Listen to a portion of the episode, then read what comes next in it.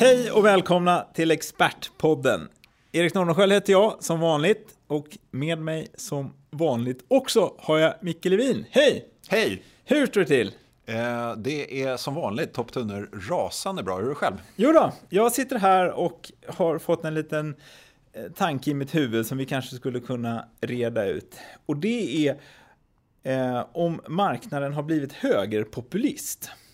Och låt Oj. mig, låt mig eh, Det låter utveckla- komplicerat. Ja, eller, eller, eller så är det jätteenkelt. Men, eller så är det ingenting alls. Vi får se. Eh, min tanke är så här att vi har nu, eh, vi har ett val har varit ett återkommande tema i den här eh, podden. Vi har pratat amerikanska, italienska, brittiska och nu franska kommer här i helgen. Eller var här i helgen ska jag säga. Eh, och så får vi de här reaktionerna där eh, förväntningarna är en sak, vi får ett utfall som kanske inte alltid har gått etablissemanget i, eh, eh, så att säga, som etablissemanget önskat. Men marknaden blir jätteglad. Jag menar, Frankrike här, eh, nu senast, då fick vi ett, ett valresultat som egentligen bara uteslöt ett fantastiskt liten möjlighet till ett svansscenario att vi skulle få en högerpopulist och en vänsterpopulist som ställs mot varandra i sista omgången. Mm, nu fick vi någon sorts, ja visst, högerpopulisten är med, men eh, det var ju egentligen, det visste ju alla från början. Men ändå så går marknaden jättestarkt. Vi har samma sak liksom efter det italienska parlamentsvalet där etablissemanget fick stryk, då gick marknaden bra. Trump har ju hållit på och tjatat i ett halvår nu. Eh, Brexit som alla vet är ekonomiskt dåligt får ändå marknaden och, och, och liksom reagera positivt efter att ha hostat i tre dagar. Eh, det, är det så att marknaden är eh, högerpopulist eller är det något annat som ligger bakom? Är det några andra risker som vi liksom inte tänker på? Eller? Hur tänker du på det här? Jag brukar fundera i termer av, av riskpremier och, och här kommer vi in på lite, det är inte ett gungfly men det, är- det är definitivt inte fast mark under fötterna om jag säger så. För att vanligtvis när man pratar olika typer av riskpremier i marknaden så gillar ju vi att försöka kvantifiera dem. Vi vill gärna modellera dem. Kan vi sätta en siffra på det? Alltså det är 7 procent? Ja, exakt. Eh, och när det kommer till just den här faktorn politik som vi hela tiden eh, återkommer till här, eller åtminstone har gjort det senaste året. Ja, det är ju inte bara är det- vi, jag tycker att det är alltså Ja, narrativet är det. investeringsnarrativet, Ja. det är det alla pratar om. De här är vinnarna, därför går börsen upp efter valet Ja. och så vidare och så vidare. Exakt, men det, det är ju liksom det är ju nästan omöjligt att sätta en siffra på vad ska den politiska riskpremien vara på till exempel då Le Pen eller Trump eller vad det nu än må vara. Och det där gör det ju, det gör det ju otroligt svårt att förhålla sig till ur liksom ett portföljperspektiv eller ur, ett investeringsperspektiv. Ska jag ens betta på det här? Eller Ja, det har vi sagt att man inte Nej, det ska ska man göra. inte göra. Men, men utforma portföljen ef- efter några möjliga utfall och så vidare när vi överhuvudtaget inte kan sätta siffror på det. För att ta vinsterna till exempel som vi också har återkommit till att det är ju liksom den ultimata drivkraften för aktier. Och där ligger det ju liksom estimat på alla bolag då hur mycket Volvo ska tjäna, hur mycket Apple ska tjäna, hur mycket Siemens ska tjäna och så vidare. Och till sist aggregeras det där upp till någon sorts form eller på, på indexnivå så man kan se att den amerikanska aktiemarknaden förväntas växa med 8% eller vad det nu är vinsttillväxtmässigt. Och då är det ju någonting som man kan förhålla sig till. Utifrån värdering, vi kan titta på hur ekonomin går, vad, är- vad, vad, vad är det för trender inom bolagen och så vidare. Det finns en miljon faktorer som ändå går att ta på. Och så kommer vi till det här med politik. Och precis som du säger, narrativet på något sätt är att allting handlar om det här. Men det är ingen som kan sätta en siffra på vad det egentligen innebär. Vilket då, eh, med tanke på hur utfallen har varit, att etablissemanget har åkt på, på, på stryk i de här valen. Och ändå så har marknaden på något sätt pushat upp, eh, pushat upp då riskfyllda tillgångar. Samtidigt kan man ju vända på det då i, i fallet i Europa här. Eh, vad var riskpremien in i det här? Det var ju liksom, man hade någon sorts känsla av ja, om det här kan gå illa ja, och så vidare. Men, men hur mycket var den riskpremien i praktiken? Uppenbarligen någonstans runt 2-3 procent eftersom det var det som marknaden gick upp med då efter valet. Men, men skulle man då kunna tänka sig att om vi har, vi har risk, politiska riskpremier. Mm. Vi kan inte mäta dem, det finns inga förväntningar i tal. Eh, och på samma sätt som det är väldigt svårt att, att förutspå eh, företagsvinster. Alltså estimaten har ju en tendens att inte alltid falla ut. Ibland nej, blir det bättre, det ibland blir det sämre och det driver mm. kurserna.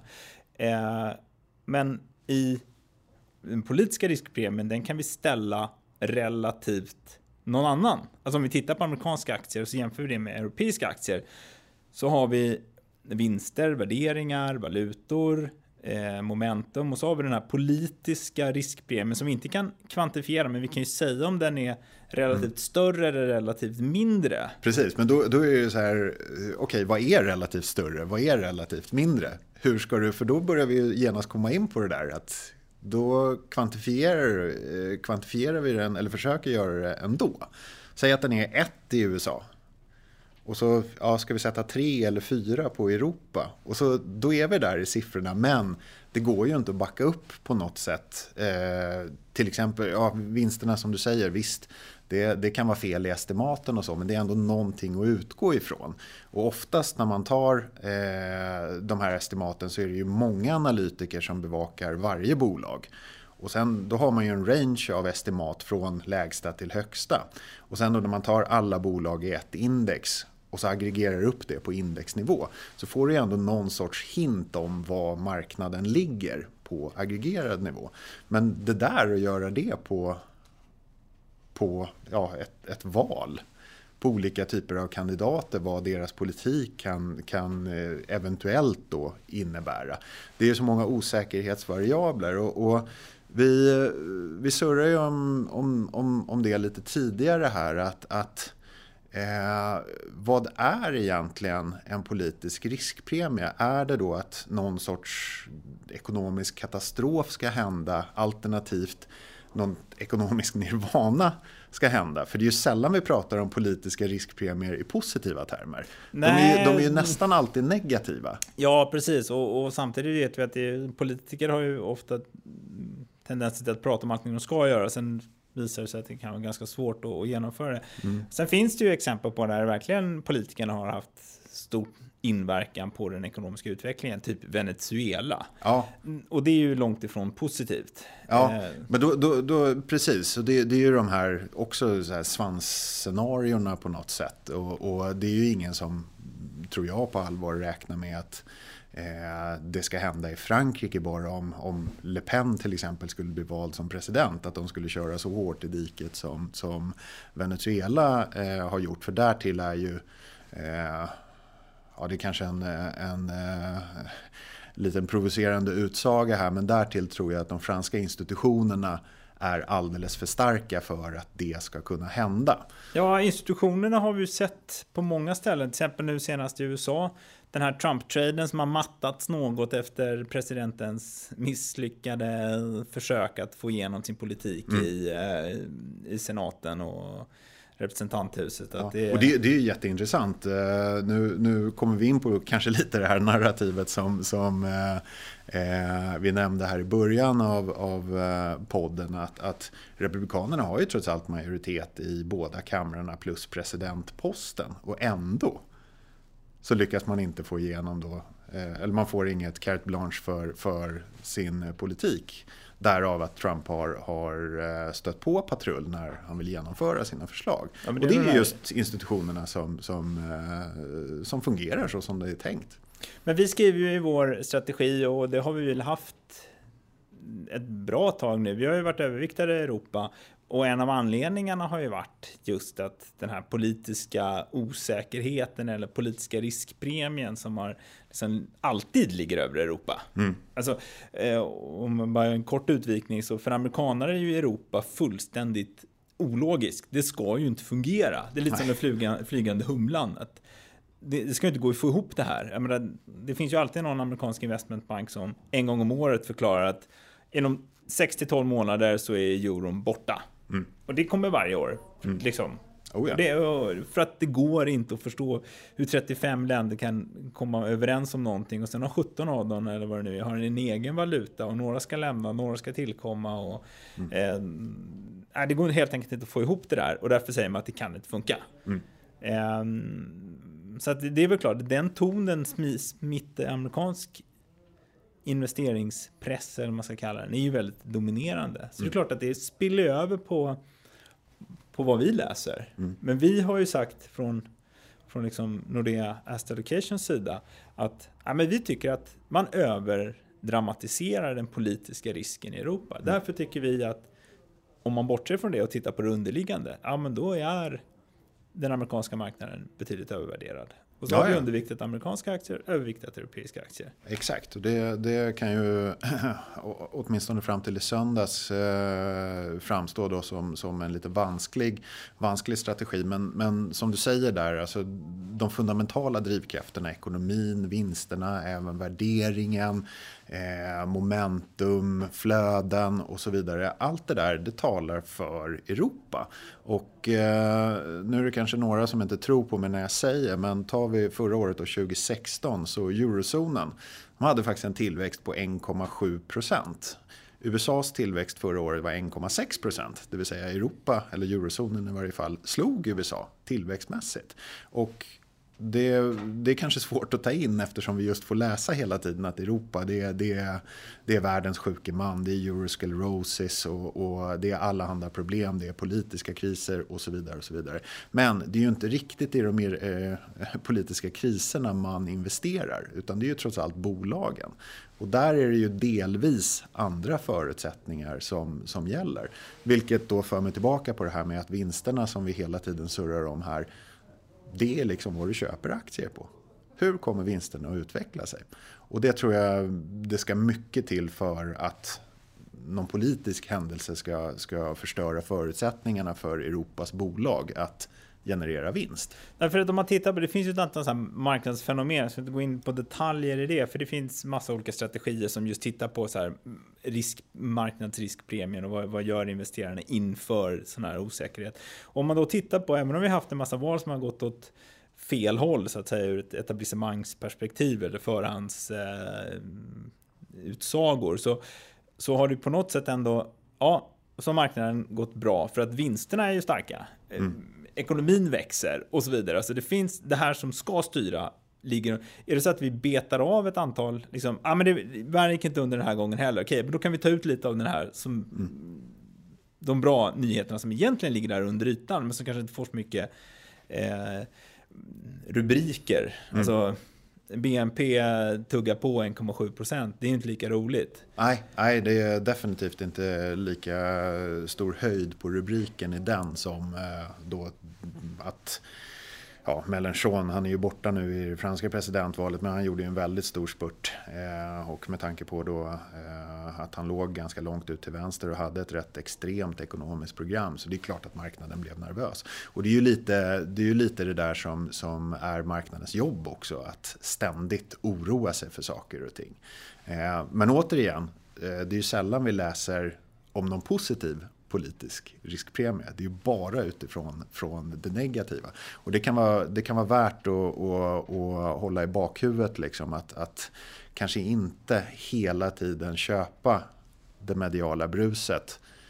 Åtminstone på den politiska fronten när det gäller dina investeringar.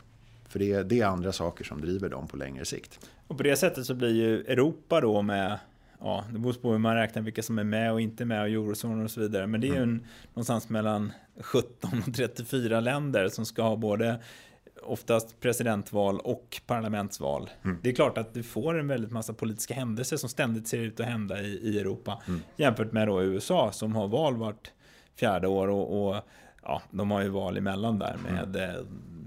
Jo, men jämfört med den europeiska valkalendern så, så bleknar, ju, bleknar ju USA. Liksom. För, för att på ett sätt, jag menar, nu har vi betat av eh, första delen av franska presidentvalet och egentligen hände inget överraskande. Nej. Det var ja, två tämligen väntade kandidater som gick till andra omgången.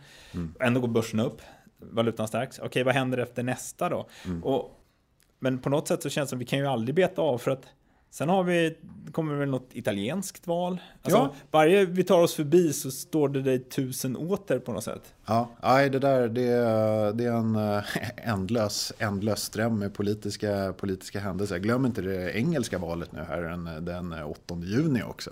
Även om det inte kommer att orsaka speciellt mycket på marknaden i, i, i, i vår bok. Men Italien, ja det kan vi flagga för redan nu. De kommer väl förmodligen hålla ett val innan nästa vår. Det vill säga inom ett års sikt. Och, och, Italien, till skillnad från Frankrike, är ju betydligt mer euroskeptiskt. Så att vi kommer ju vi kommer garanterat få, få höra mer av det här politiska narrativet investeringsmässigt eh, det kommande året. Eh, sen är ju frågan då, ja, eh, likt åtminstone den första omgången i det franska valet, betyder det här någonting? Ja, vi, eh, vi får väl se, men vi, vårt grund eh, vad ska jag säga, sätt att, att tänka är att politik är en del av inputen i investeringsanalysen. Men det är ytterst sällan, om ens aldrig, som politik ensamt får bestämma om vi överviktar eller underviktar någonting inom tillgångslagen eller till och med mellan tillgångslagen. Nej, för att just nu så är, har vi en väldigt positiv marknadssyn. Vi har överviktiga aktier, vi har överviktiga riskfyllda eh, räntor, vi har en eh, då underviktiga amerikanska aktier, mm. överviktiga europeiska aktier, mm. vilket är ju en väldigt, hittills i alla fall, varit eh, positivt påeldad av, av de politiska eller händelserna, fast egentligen inte de politiska händelserna utan snarare marknadsreaktionerna efter mm. som har... Mm. Plus det faktum att återigen, det, det, det, kommer bort lite i, i hela det här politiska narrativet. Eh, att den globala ekonomin går fortfarande, eller faktiskt väldigt, väldigt bra vinsterna eh, ser ut att göra en rejäl comeback under 2017. Så det finns ju väldigt mycket positivt som talar för risk där ute. Men narrativet är ju då som sagt att fokusera på då olika typer av, av eh, politiska händelser som kan eh, ja, krascha partyt. Liksom. Men vi försöker titta lite bortom det där bruset. Det är klart att vi ignorerar det inte. Vi sitter ju och pratar om det här idag. Eh, men Eh, på lite längre sikt än nästa val så är, det, så är det annat som bestämmer utvecklingen. Och faktum kvarstår ju. Året hittills, vi, vi skriver ju fyra månader, en tredjedel av året ungefär. Och eh, globala aktier har ju avkastat ja, en 6-7 procent hittills i år. Vilket är en fantastisk avkastning. Vi, normalt så kan vi kanske räkna med 7-8 procent på ett år på aktier. Så, att, så att det finns någonting där ute annat än politik eh, som faktiskt talar för risk. Just det, och det är vårt eviga mantra här. Den som är strategiskt allokerad vinner lite varje dag. Eh, intressant tycker jag att reflektera lite över de här riskpremierna och vart de är på väg. Eh, vi avrundar för idag och ber er gärna komma med lite förslag eller synpunkter till expertpodden at nordea.se. Och eh, lyssna gärna i kanalen för nästa vecka är det dags för nya spännande experter. Tack för idag Micke. Tack själv.